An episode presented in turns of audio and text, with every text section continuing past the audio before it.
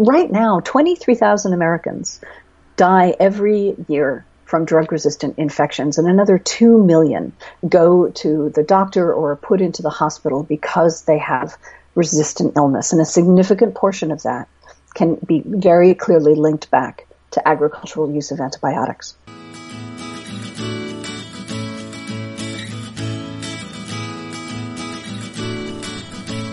You're listening to Food Integrity Now with your host, Carol Gervais.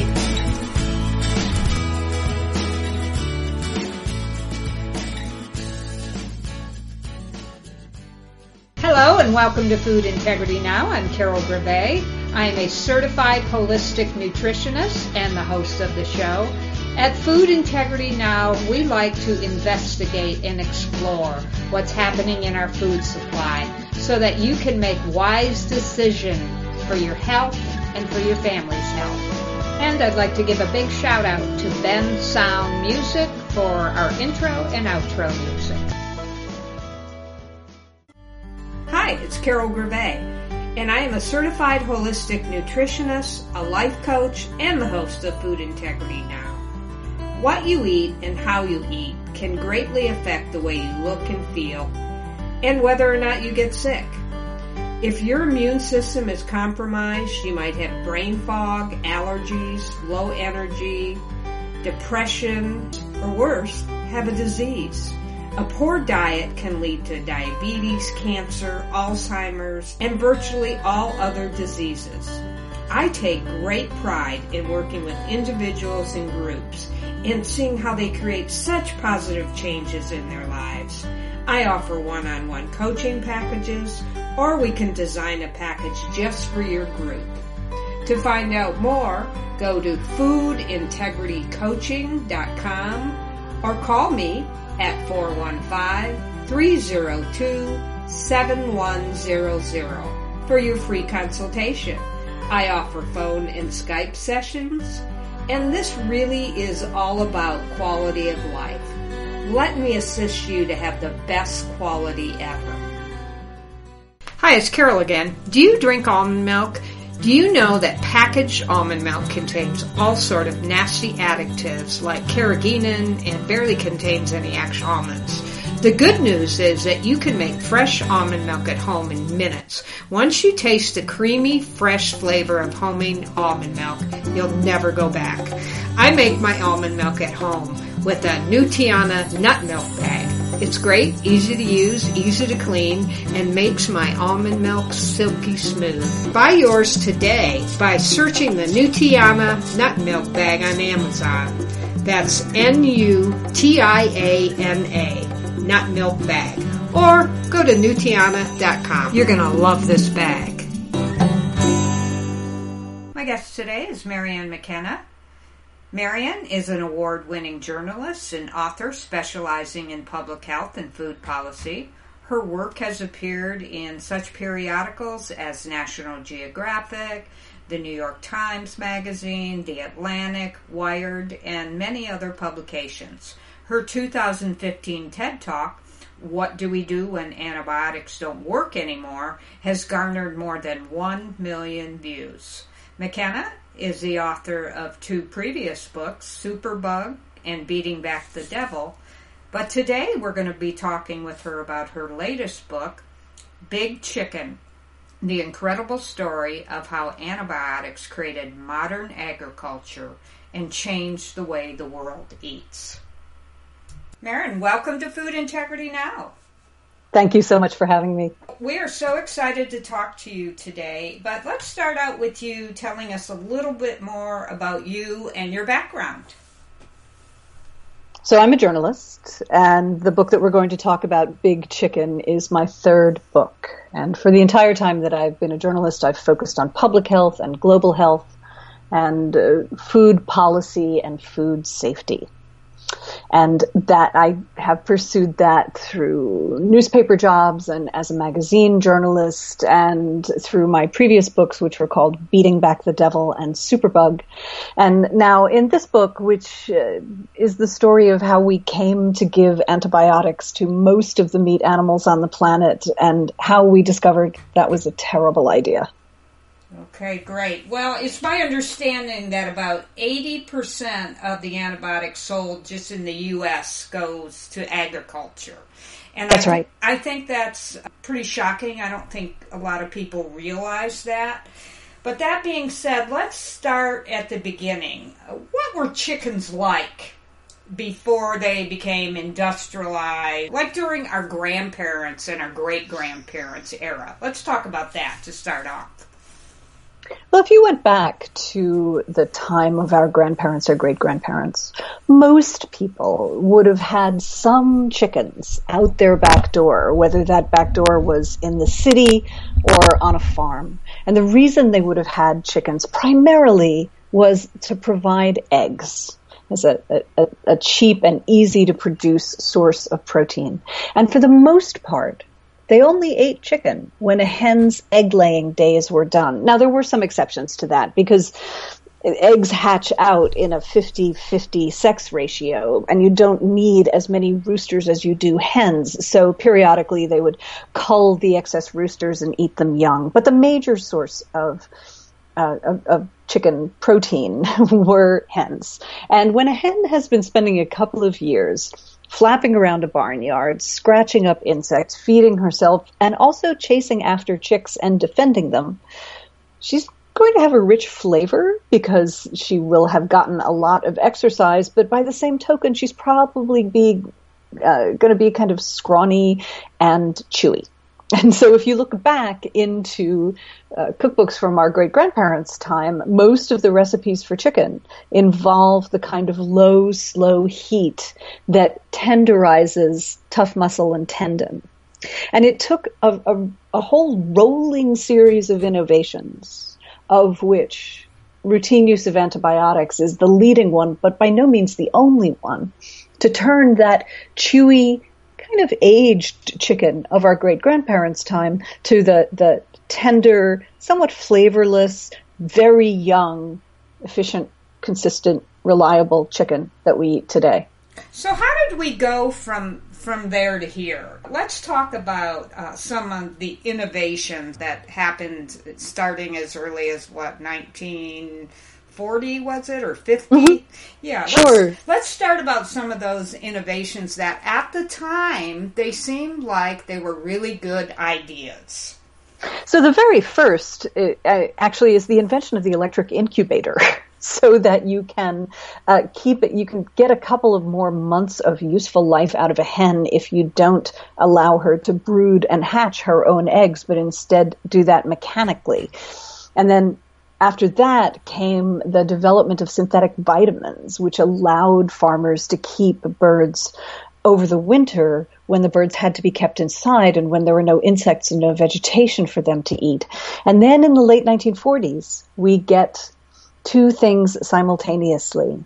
We get the the reinvention of chicken um, as a the re- literal reshaping of chicken into uh, something more like the chickens we eat today. The hybridization of chicken to be a not a feisty backyard bird, but a docile, big-breasted, pale, feathered bird that doesn't want to move very much. And crucially, most important, we get the use of antibiotics in animal feed and animal water rations, which comes about because of a complex set of trends at the end of World War II, but which ends up um, sort of reframing chicken and really all meat proteins, all meat animals, as not sort of individual animals, but more sort of a consistent product moving through an assembly line. Okay, so I, am curious uh, to how this happened. We went from having this backyard chicken, and then Uh, I guess a better question is why did this happen? Why did they want to get more of us to eat chicken? What was the reasoning behind that? So there's a whole interesting and complicated set of trends and events that come together at the end of World War II. So first is antibiotics. I mean, none of us think of this because we were all born within the antibiotic era, but antibiotics have actually not been around that long the the very first signal of what antibiotics were going to become was in 1928 when Alexander Fleming, whom everyone learns right. of as the father of penicillin, he uh, he has he leaves a couple of plates of bacteria uh, like like petri dishes open in his laboratory in London and he leaves a window open because it's 1928 and they don't have air conditioning. And when he goes back to clean those plates off and reuse them he discovers that a bacterium has blown in through the window is excreting a compound that kills the bacteria that's already growing on his plate. And and from that discovery we get a number of years later, in 19, the early 1940s, we get the first antibiotic, penicillin, and penicillin changes the world. It it cures infectious diseases in hours or days that could would previously have caused people to have terrible, lingering deaths, and it makes such a difference to the conduct of World War II. It, it, saves the lives of hundreds of thousands of soldiers and sailors on the battlefields, and and after it after the war is over and it's released to the general public causes just as much of a sensation in society as it did in the military. And looking at that, other companies decide that they want their own version of the miracle drug as well. And so between the end of the war and 1948, we get all of the drugs that make up what the start of the antibiotic era, not just penicillin, but streptomycin and chloramphenicol and the tetracycline class of drugs, and those will be important later. So that's one of the things that's going on.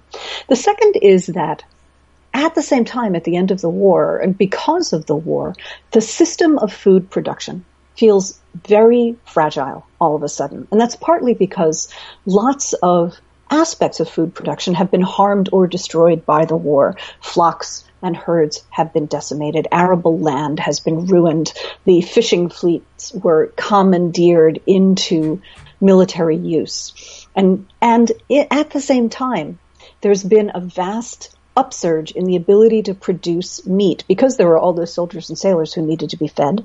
And when that guaranteed market goes away, suddenly the meat industry is left with overcapacity and a need to cut costs in order to keep from going broke entirely. And those two trends of the fragility and and um, undermining of meat production and the arrival of antibiotics come together at the end of 1948. There's a scientist named Thomas Jukes He's an expert in the dietary needs of chickens. He happens to work for one of the companies that produce one of the first antibiotics, a, a drug called chlorotetracycline, which is the first of the tetracycline class of drugs. And the, the company's called Lederle Laboratories. It's outside New York City. And Jukes has been tasked with finding a cheap supplement to enhance the cheap feed that meat producers are now giving to their livestock in order to save money. And out of all the various supplements he's trialing, which are things like cod liver oil and synthetic vitamins and distiller's grains and um, vitamin B12, he gets the idea to, to give tiny doses of his own company's antibiotic to the animals that he is testing the, these supplements in, which happen to be um, newborn baby chicks. And when he weighs all the chickens at the end of his experiment, the chicks that have received the trace amounts of chlorotetracycline have gained more than twice as much weight as the chicks that didn't get anything at all, and more weight than any of the chicks getting any of the other supplements. So all of a sudden, in addition to the vast um, enthusiasm for the effect of antibiotics in people, we also have suddenly a new avenue to sell even more antibiotics, which is to sell them into farming.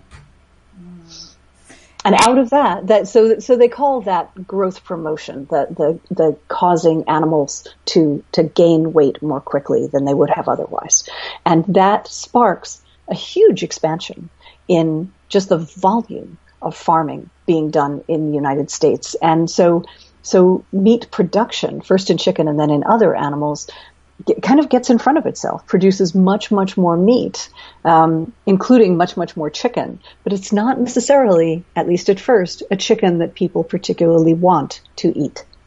Okay, so in other words, we were we were creating more we were creating more supply than we were demand. Right, and there are several times in the story of chicken in particular in which supply gets out in front of demand, and the industry has to scramble to catch up. And one of those times uh, results in the chickens that we have today, which are so different from those those great grandparent time chickens, not just because of the use of antibiotics, but because of precision nutrition and also because of intense hybridization crossbreeding. And where all that comes from is a contest that's held between 1946 and 1951 by the USDA and the A&P supermarkets that is called the chicken of tomorrow contest. Oh wow, I, I love that. I feel oh like I need I need uh, some kind of like echoey science fictiony um, uh, sound effect behind me when I say right, that. Right. So so the problem is, as we talked about, you know, the chickens of our great grandparents' time were kind of scrawny birds that ran around barnyards, and uh, people didn't particularly want to eat those birds. And so if you are producing more and more chicken, but the more and more chickens are still chickens that are descended from relatively bony, highly exercising, very feisty birds, then you have a problem. What you have to do is to make people want to eat more of the birds that you are producing more of. And so what this contest does is to ask breeders around the country to reshape chicken, to turn chicken into something that, that people, particularly women, because they are the, the, gatekeepers of food and nutrition for their families, that women will want to buy and cook and people will want to eat. The, the promos for the, the contest, which were printed by the USDA, talk about people, um, being attracted to chickens that would have breasts you could slice like a steak, which it was not for, for the chickens of, that existed at the time.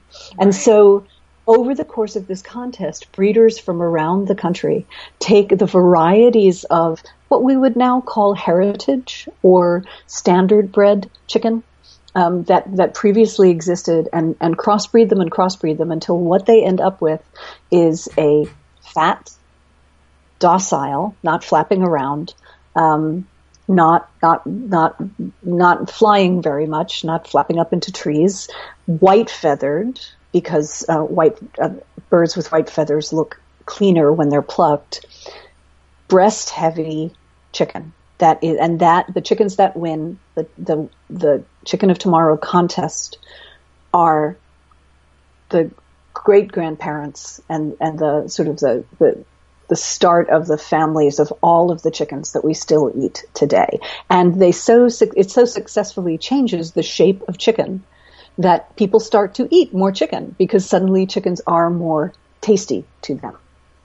Yeah, and and they're when you say they wanted chickens that slice like meat. I mean, we were used to eating so much meat during that time. It w- it makes sense. It was a way to get people to eat the chicken like they were used to eating the meat. That's right. And chicken actually so so now in the United States, we eat significantly more chicken than we do beef. We eat more than 90 pounds of chicken per person per year in the United States. And, and it's, it's almost twice as much uh, wow. uh, as we eat beef, but that didn't used to be the case. And uh, there's another um, moment in the history of chicken where demand gets out and, sorry, where supply gets out in front of demand and demand has to be stimulated. And, and that's the moment that brings us what we now know as the chicken nugget. Oh, because, I love this story. Yeah, be, share because this. those chickens that the chickens that emerge from the chicken of tomorrow contest, even though they're more sort of you know they're they're heavy breasted and they're docile, they're easier to grow, they're more attractive after they're slaughtered. They're still a chicken. They're in, the p- chickens are only being sold intact or at most, you know, minimally cut up in supermarkets or in butcher shops. But in the 1950s and early 1960s, as women are entering the workplace more and more, that comes to be a problem because uh, even in a culture that that cooked much more than we do now, cooking a whole chicken at night is kind of a, a uh, it's it's a bit of a challenge, and and so the chicken industry had to come up with other ways for people, other ways to shape chicken that would make it quicker to cook and make people want to eat it more. And if you think about it, in our history, we already tackled that problem for pork and for beef because cows and pigs get cut up into many different cuts, some of which are quite quick cooking. Um, and they we also have traditions of taking um, the meat of cattle and pigs and turning it into products that can be eaten later, like sausages, for instance, or, or jerky or something, cured meats of various kinds. And none of that really existed for chicken. And so in in uh, at Cornell University, a, a, food science professor was tasked with trying to expand the market for chicken. His name was Robert Baker. And he came up in a basement laboratory in the early 1960s with everything that we think of now as being chicken that we see when we walk into a supermarket, from chicken hot dogs to chicken cold cuts to, in some cases, you know, sort of chicken ham. But his in- most enduring invention was what he called the chicken stick. But when you look at his original specs for what he was doing, it's very clearly the original chicken nugget. And what that did was to take chicken off the bone, to take it off the carcass that's difficult to handle and and slow to cook and make it something that could be cooked in minutes. And from that moment, chicken consumption in the United States takes off, surpasses beef, and now, as I said, is almost double what it is for beef in the US. Well, that's amazing. And not only that, but what did the low fat guidelines have to do with the increase in our chicken consumption? Right, that happens at about the same time. It's really interesting how all these uh, these events happen serendipitously together. So in 1977, there's a government document published, which is the forerunner of the dietary guidelines for the United States that we hear so much about today, that get argued over every few years. And those first dietary guidelines uh, said that Americans should eat less saturated fat. They were concerned about the occurrence of heart disease in the U.S. But people interpreted less saturated fat as less eating of red meat. So suddenly there was a, a, what appeared to be a government mandate to eat white meat instead of red meat, and that meant chicken. And so now this the the ability to cook chicken quickly happened to coincide historically with an uh, what looked like an endorsement by the government of eating chicken more. And those two things combined just sent chicken off into the stratosphere. Wow. And I have a quote from your book, and this pretty much sums it up. It, it, it, says The demand increase made growth promoters essential. It also made them normal, so routine that when food companies started introducing antibiotics into our diets, no one thought that was odd. It's true. It's amazing how quickly all of this becomes normalized. So that begs the questions where were the regulators during this time? You know, it's a complicated question because it, because if you ask where are the regulators, you have to also ask where was the science that they were relying on. Right. And when I when I look back at the science that was done around adding antibiotics to animal feed in the 50s and 60s, it's clear that they were, those scientists were thinking to some degree about what the consequences might be of what they were doing, but they didn't think far enough ahead. Now, let me take you through what happens because the, we really need to talk about why this antibiotic use is a concern. It's not only a concern because it changes the rules for meat production, but but also it's a concern because it eventually poses a threat to human health. Right. So, when when you give uh, antibiotics to an animal, and we, we give them for three reasons. We give them, as we do in humans, to to cure an infection or disease, but we also, in animals and never in humans, give antibiotics for growth promotion to make animals put on weight more quickly, and also for prevention to keep them from getting sick in the more crowded barns and feedlots that begin to spring up after growth promoters come into use and make it more feasible and plausible to produce animals more rapidly. To stimulate growth and to prevent disease, we give antibiotics routinely in food and water. So they're going into the animal's digestive systems. They end up in the gut. Community of bacteria that many types of bacteria that lives in the guts of chickens and of every living thing, including us. The, those, those antibiotics influence some of those bacteria to turn toward antibiotic resistance. And all that antibiotic resistance is, is bacteria's way of developing defenses against the compounds, antibiotics, that are sent at them to kill them. And they, they might change their shape or thicken their cell walls. They have a whole bunch of evolutionary maneuvers to protect themselves. So those resistant bacteria are now in the guts of the animal. And they get out of the animal in one of several ways. One is that they pass out of the animal in manure when the animal is still alive, and then through a variety of pathways, through through groundwater, through stormwater runoff, through um, wind blowing by, through the on the feet of insects, those resistant bacteria and the resistance DNA they carry leave the farm and get out into the wider world. The other way is that when those animals are killed and disassembled to become the meat that we eat, some of their gut contents may get on the meat that they've just become. And then those resistant bacteria travel with the meat through the, the retail or wholesale chain and into home and restaurant kitchens. And then they cause drug resistant illness, a thing that drug resistant foodborne illness, a thing that never existed before we began giving antibiotics to animals in this way. And that's why we should care. That's why we should, we should, also, I mean, we should care about giving antibiotics routinely to animals because it's a waste of antibiotics. We should care because it undermines animal welfare and a whole bunch of other issues that circle around farming. But the, we should care the most because it contributes to the international epidemic of antibiotic resistance that is swamping the world. Because the, the drugs that we use for animals in this manner are uh, most of the time are the same as the drugs that we use to cure these infections in humans. So if someone becomes ill with a drug resistant infection, we cannot use the antibiotic we would have used to kill them because that antibiotic has already been used on the farm and had its power undermined. That right now, 23,000 Americans die every year from drug resistant infections and another 2 million go to the doctor or are put into the hospital because they have resistant illness. And a significant portion of that can be very clearly linked back to agricultural use of antibiotics. Wow, that is amazing. I don't think that most people really understand that, and that's why your book is so important. Uh, Thank you. So back to my question about the regulators.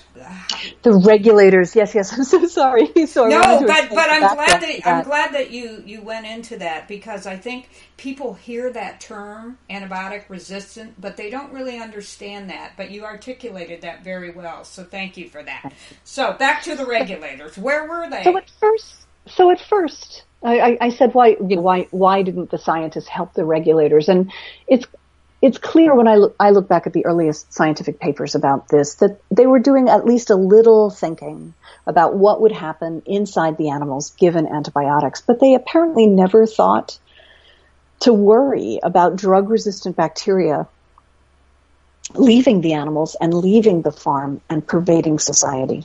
So they just didn't really do a good job of estimating the risk. So the first regulators that really take this seriously are in England in the 1960s. England's a smaller country. Their agriculture is much more uh, sort of cheek by jowl with towns and cities. And all of a sudden there are outbreaks in England of drug resistant foodborne infection, salmonella, campylobacter, shigella, that things that that has never existed before in the world. And smart scientist who's very hooked into the government links those outbreaks back to particular farms and causes enough alarm through b- befriending interested members of the media that the British government in 1969 uh, writes a report that calls for the banning of growth promoter antibiotics, and that gets passed in 1971. And then the American government actually tries to do the same thing in, in 1977. And an activist new commissioner of the FDA, the Food and Drug Administration, tries to take away the licenses for using antibiotics on farms that his own agency granted in the 1950s. But he never accomplishes that because several powerful congressmen with agricultural interests behind them step in and prevent him from taking the licenses away and tell the White House that if he goes ahead with this process, they will hold hostage the entire budget of the FDA. And so in 1977, the, the U.S. government's attempt to, to regulate this in order to protect human health is forestalled and it stays forestalled for another couple of decades until in, in 2013 the Obama administration decides to, to take another run at it and it, kind of to everyone's surprise uh, succeeds. So when you say succeeds, where are we at now? Um, so we're at a moment that is simultaneously positive and fragile. Um, and, and we have some reform, but it's partial reform. So what the Obama administration did, and it was actually quite a savvy move, was they wanted to take growth promoters out of the picture, as had been done in England in the 70s, in Scandinavia in the 1980s, in the European Union in 2006. And what they asked instead of passing a law that Congress could interfere with was they asked drug, drug manufacturers to go along with a voluntary rule in which the manufacturers would change the labels on their antibiotics in such a way that the labels, that the drugs could no longer legally be used for growth promotion. And kind of to everyone's surprise, the manufacturers agreed, and there's a complex set of reasons why they agreed, but the, the, the end result is that they agreed. And so as of January 1st this year, which is when these regulations, which are technically called guidances, went into effect, growth promoter antibiotics are no longer legal in the United States. Now, unfortunately, that other use of antibiotics, prevention to keep animals from getting sick in crowded barns and feedlots, that is still legal. In fact, it's still legal pretty much all over the world, and it accounts for very significant proportions of antibiotic use in animals. In fact, the World Health Organization just about two weeks ago now called for a, a ban worldwide on preventive use of antibiotics in agriculture, which was is a much bigger step than the regulations that we got here in January. And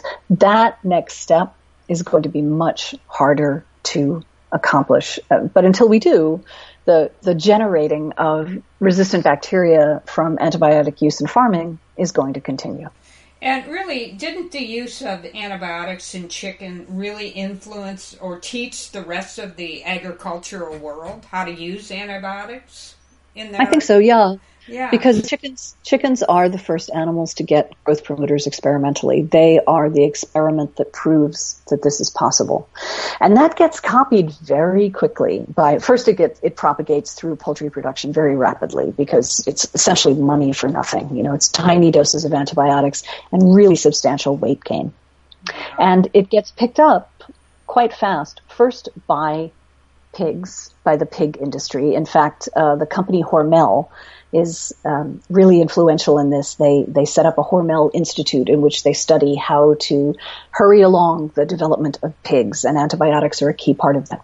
And then after that, they start to get used in cattle. So chickens are inadvertently the perpetrators of this historic mistake that changes the shape of farming and also imperils human health.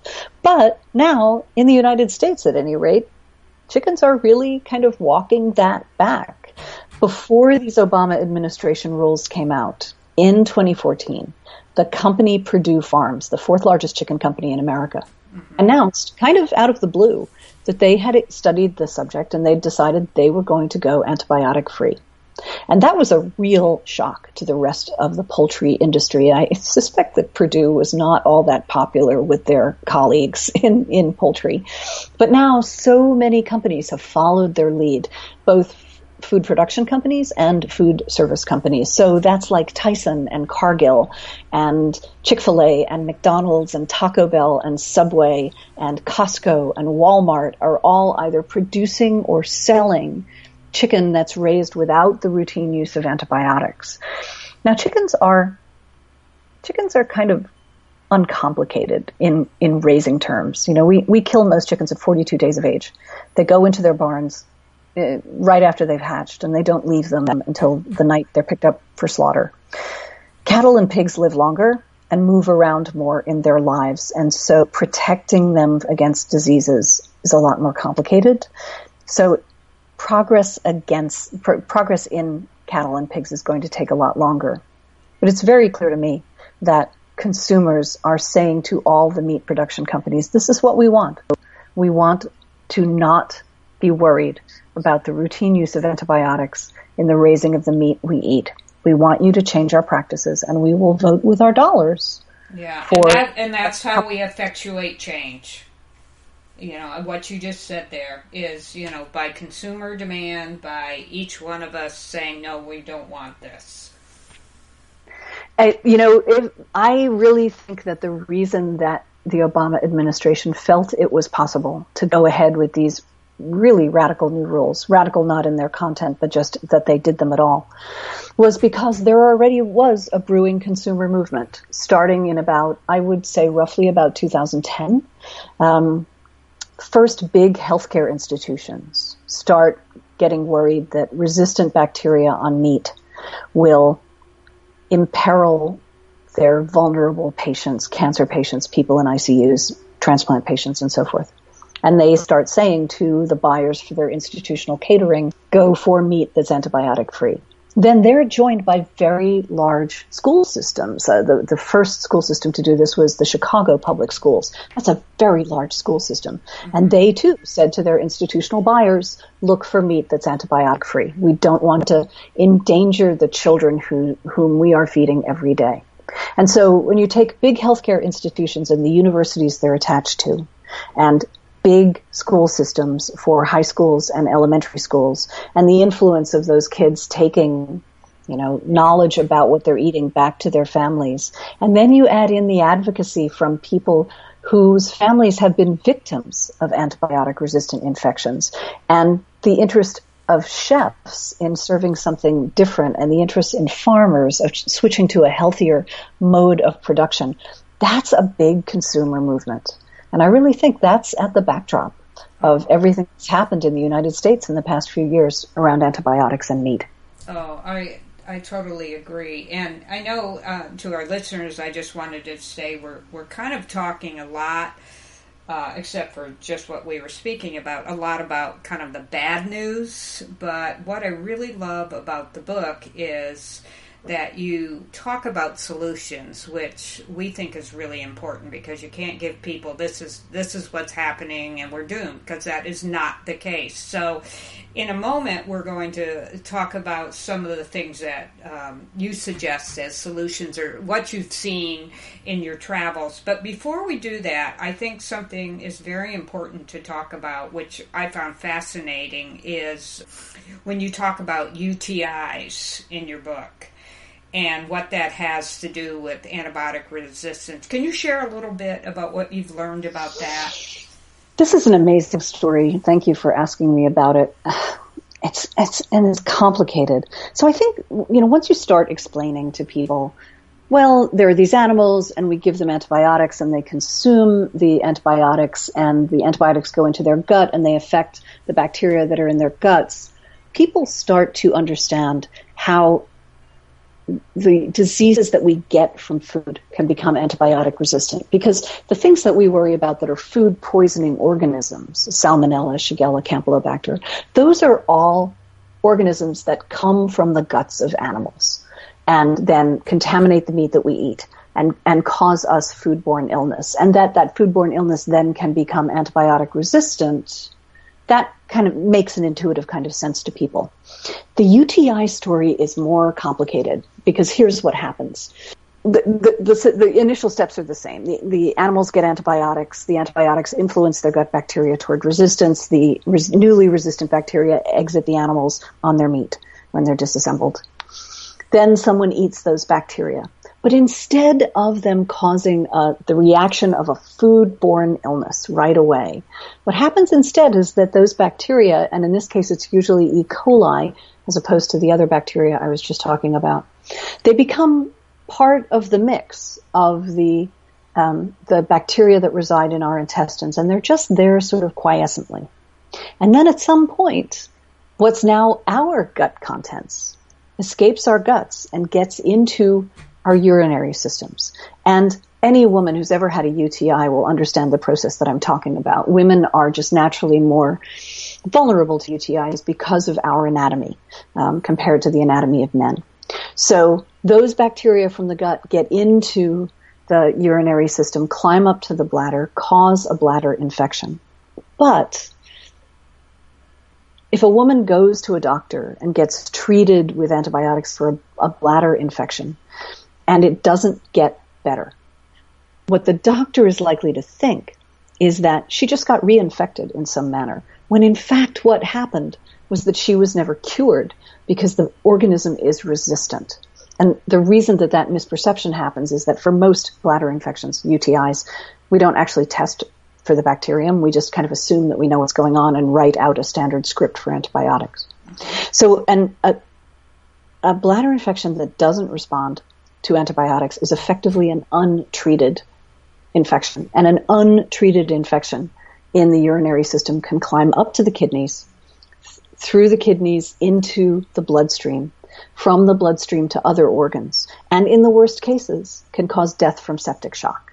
So that's the ultimate possible end result of the use of antibiotics in agriculture is some portion of the urinary tract infections and more serious bladder and kidney infections and other organ infections that occur every year. By one estimate, possibly 10% of the UTIs that occur in the United States each year are linked to farm antibiotic use.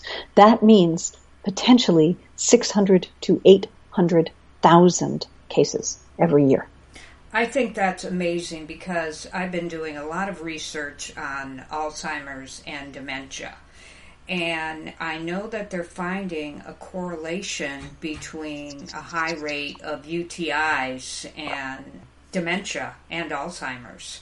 So, you know, that's just something else that could happen circuitously, but not so much through the antibiotic resistance. So that Absolutely. that's that is a very big concern. And when you look at the number of elderly people who get UTIs. It's a very common thing. And they're antibiotic resistant. You know, what you've just stated about what could happen, that probably becomes more likely in the elderly. Mm-hmm. You know, that's just another reason why we should care and why we need to take steps to to shift this. Now we've we've talked about kind of the bad news, and you know we haven't covered everything. There's so much more in the book. There's what I love about it is there's narratives, there's stories of, of individuals that have been really affected by this antibiotic resistance throughout the book, and um, I think those those stories are very important. But now I want to talk about some of the some of the solutions that you think is, are happening all over the world. In the, uh, the in the process of doing this book, I, I went to a couple of other countries because I wanted to see in places that were doing antibiotic-free raising whether it was working and, and how the farm economy was doing and whether consumers were responding positively. And so I, I went to France and to the Netherlands because in, in France, there is a form of raising of chicken that uses a, a, a bird hybridized out of several heritage lines. They're raised fully outdoors, often in, in under trees and forests. Um, they are raised in much smaller quantities on much smaller farms, so they're much easier it, it's easier to keep that farm economy going because people can get into it without spending too much money. Young people can get into it.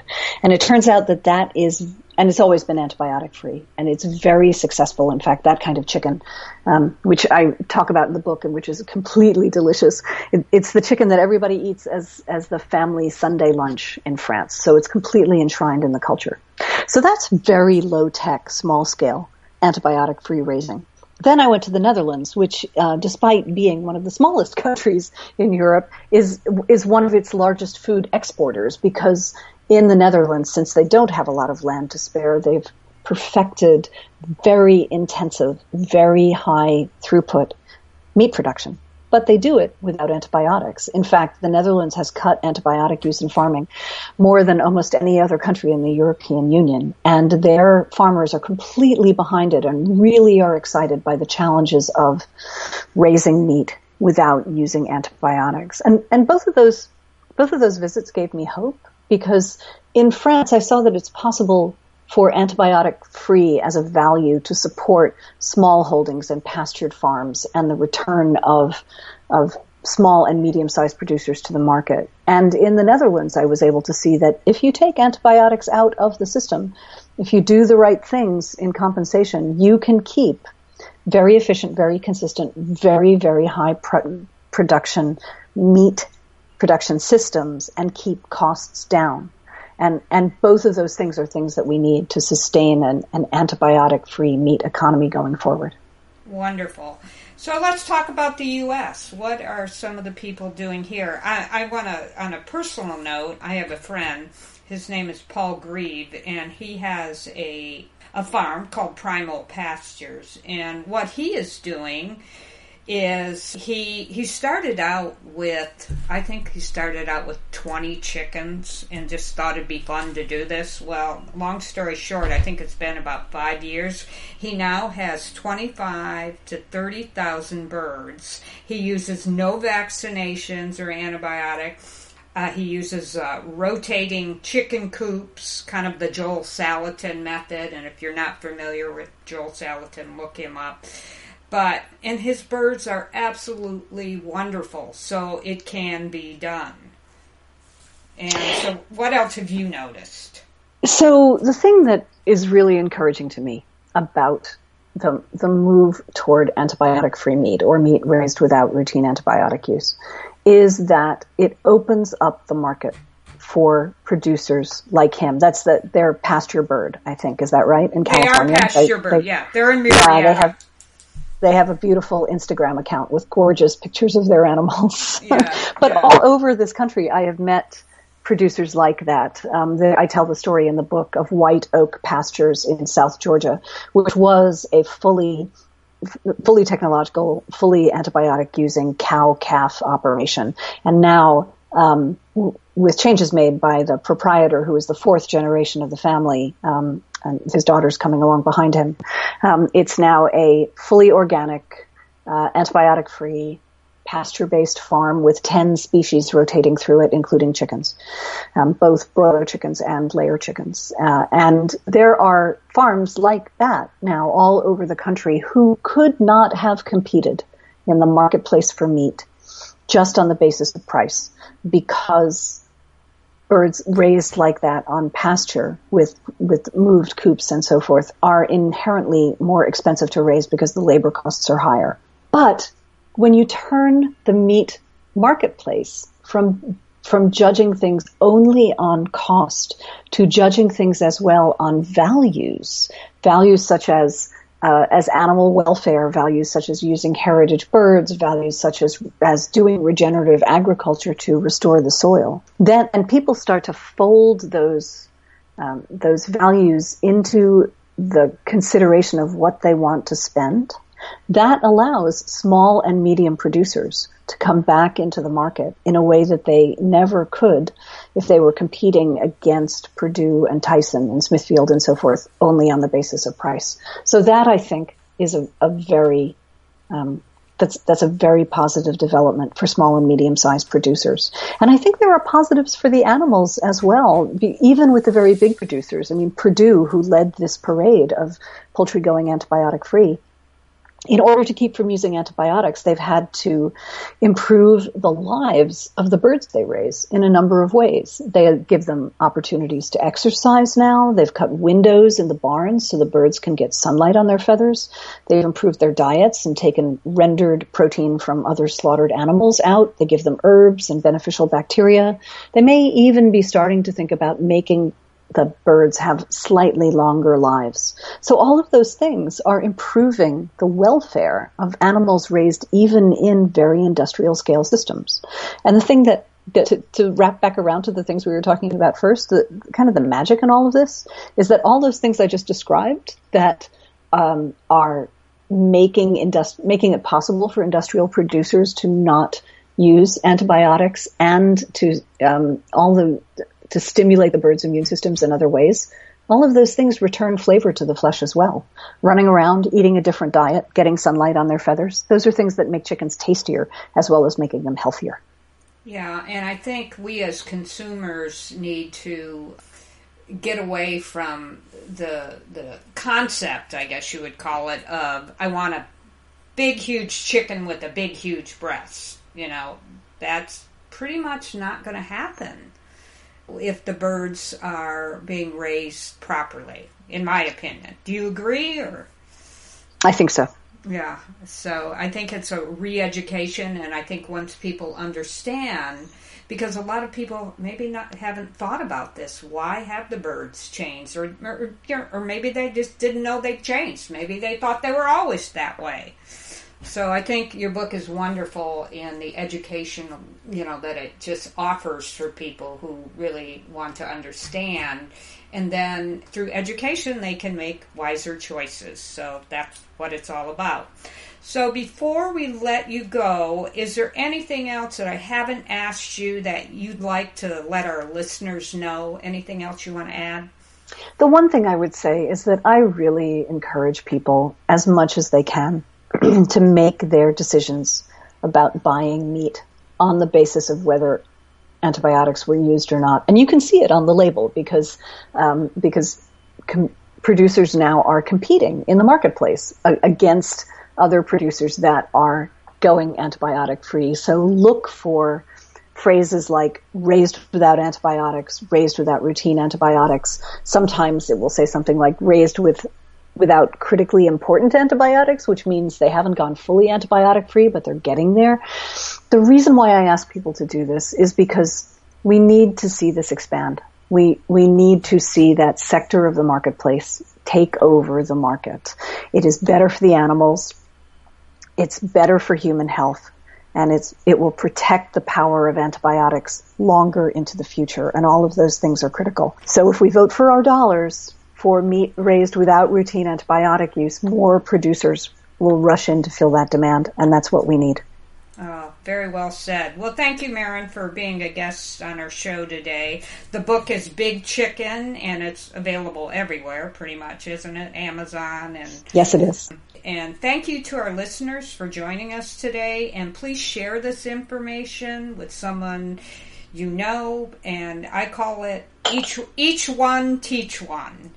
And the more informed we are, the better our health will be. Be informed and be well.